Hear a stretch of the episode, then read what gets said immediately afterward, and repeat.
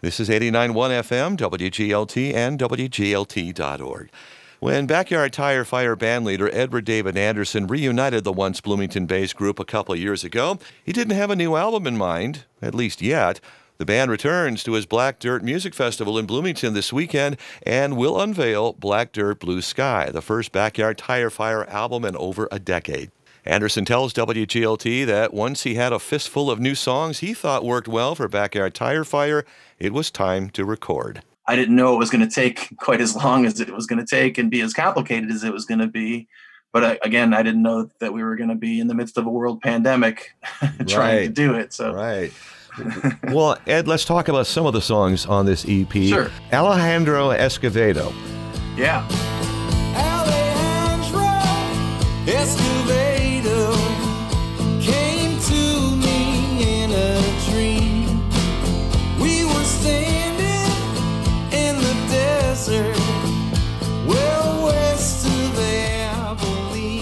or what do you think he represented in this dream?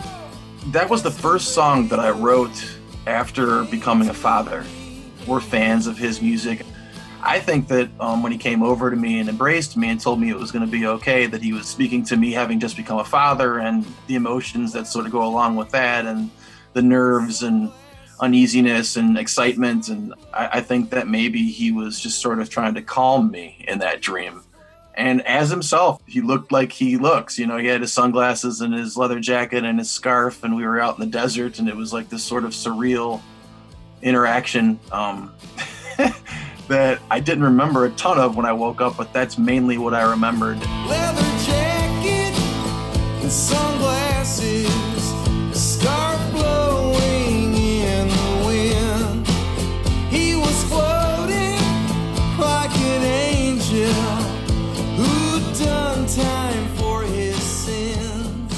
Well, let's go to another song on this EP, Truck Stop Shower, straight up country song, and something that, you know, some of us of a certain age might have heard on the radio back in the 1970s. Right? Where does Truck Stop Shower come? Was that from your time on the road? Yeah, definitely. This was I, I wrote this one before our child was born. Everything for me now is measured in before and after our child was born.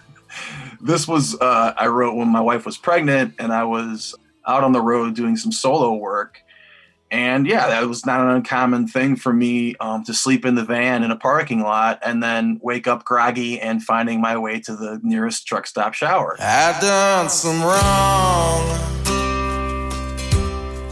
and I've done some right. I think it all started with jotting down the words truck stop shower on a piece of paper out in the van out there somewhere and then running with it, you know, like being like that, you know, this sounds like a country song waiting to be written. Um, having this, the truck stop shower sort of wash away the sins of the night before. And I'll stand there for an hour in the middle of the day. Let that truck stop shower wash it all away. You've kind of alluded to this already, but quite a bit has happened since the last Backyard Tire Fire album, right? The group is oh, dis- Oh, yeah. was dissolved. There's the pandemic. Now you have a small child. You've moved to Yeah. Havana out of Bloomington Normal. Yeah, How does all of this, of what happened in the last decade or so, how did that affect how you wanted to record a Backyard Tire Fire album or what kind of music you were trying to do? for starters, the pandemic completely changed the dynamic of the recording in that we were never in the same room together. This was assembled from home studios, not only around Illinois, but out in Los Angeles, California, which is where Garrison Starr recorded her vocal. And the, the pedal steel on the first track, Carefree Kids, is by a guy named Pat Lyons, who's in Nashville. Um, Phil Roach's fiddle was recorded in Chicago. My brother's bass was recorded in Aurora. I never did get everybody in the same room, and I was never able to do that. But we were able to achieve a band sound through everybody, you know, recording their parts and it being mixed very, very well by a guy named Adam Gardner. I think it feels like a tire fire recording to me. There's some rocking and some blues sort of influence, but there's also some country and some pop. Um, Little Wren is very hooky. Well, let's let's go right into that song, okay? Because that is Sure. interesting to me where a song can come from.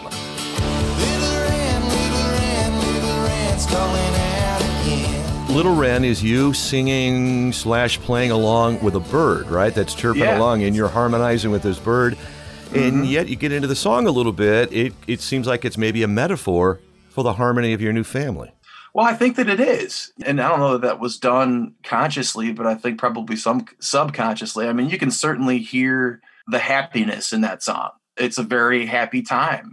I would basically wake up before my wife, who was pregnant, and our dog, and they would hang out upstairs and sleep in a little bit. And I would go down and have coffee and sit on the back porch and play guitar and work on songs. And this little bird sort of just appeared one day, and then it kind of kept appearing. And it got to a, point where I I would go downstairs expecting to see and hear this little guy or girl, and it would just sing this sort of beautiful song and just hang out with me.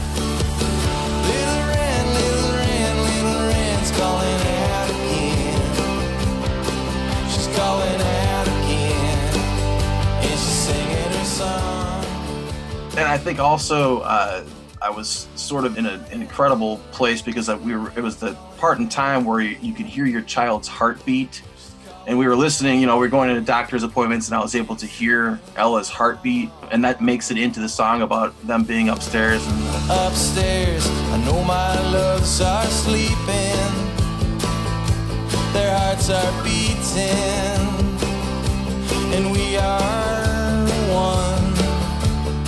just felt very um you know a lot of love at that point in time and, and a lot of anticipation and excitement for what was to come and you know just that little bird sort of just continuously uh, appearing and, and singing with me it was a pretty cool moment to be able to capture in time with the song She's calling out again.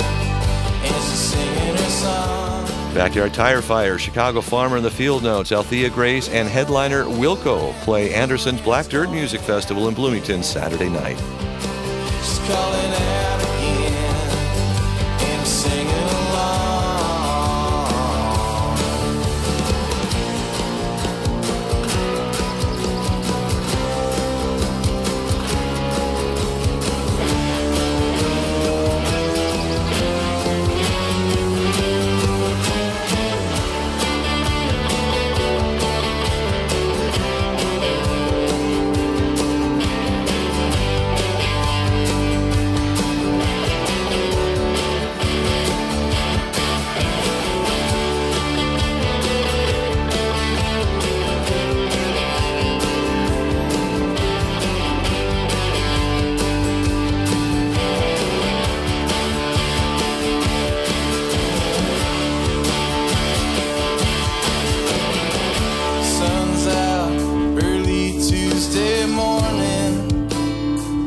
Again without warning.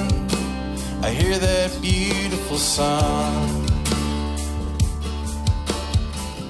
Little Wren, little Wren, little Wren's calling out again. She's calling out again, and she's singing her song.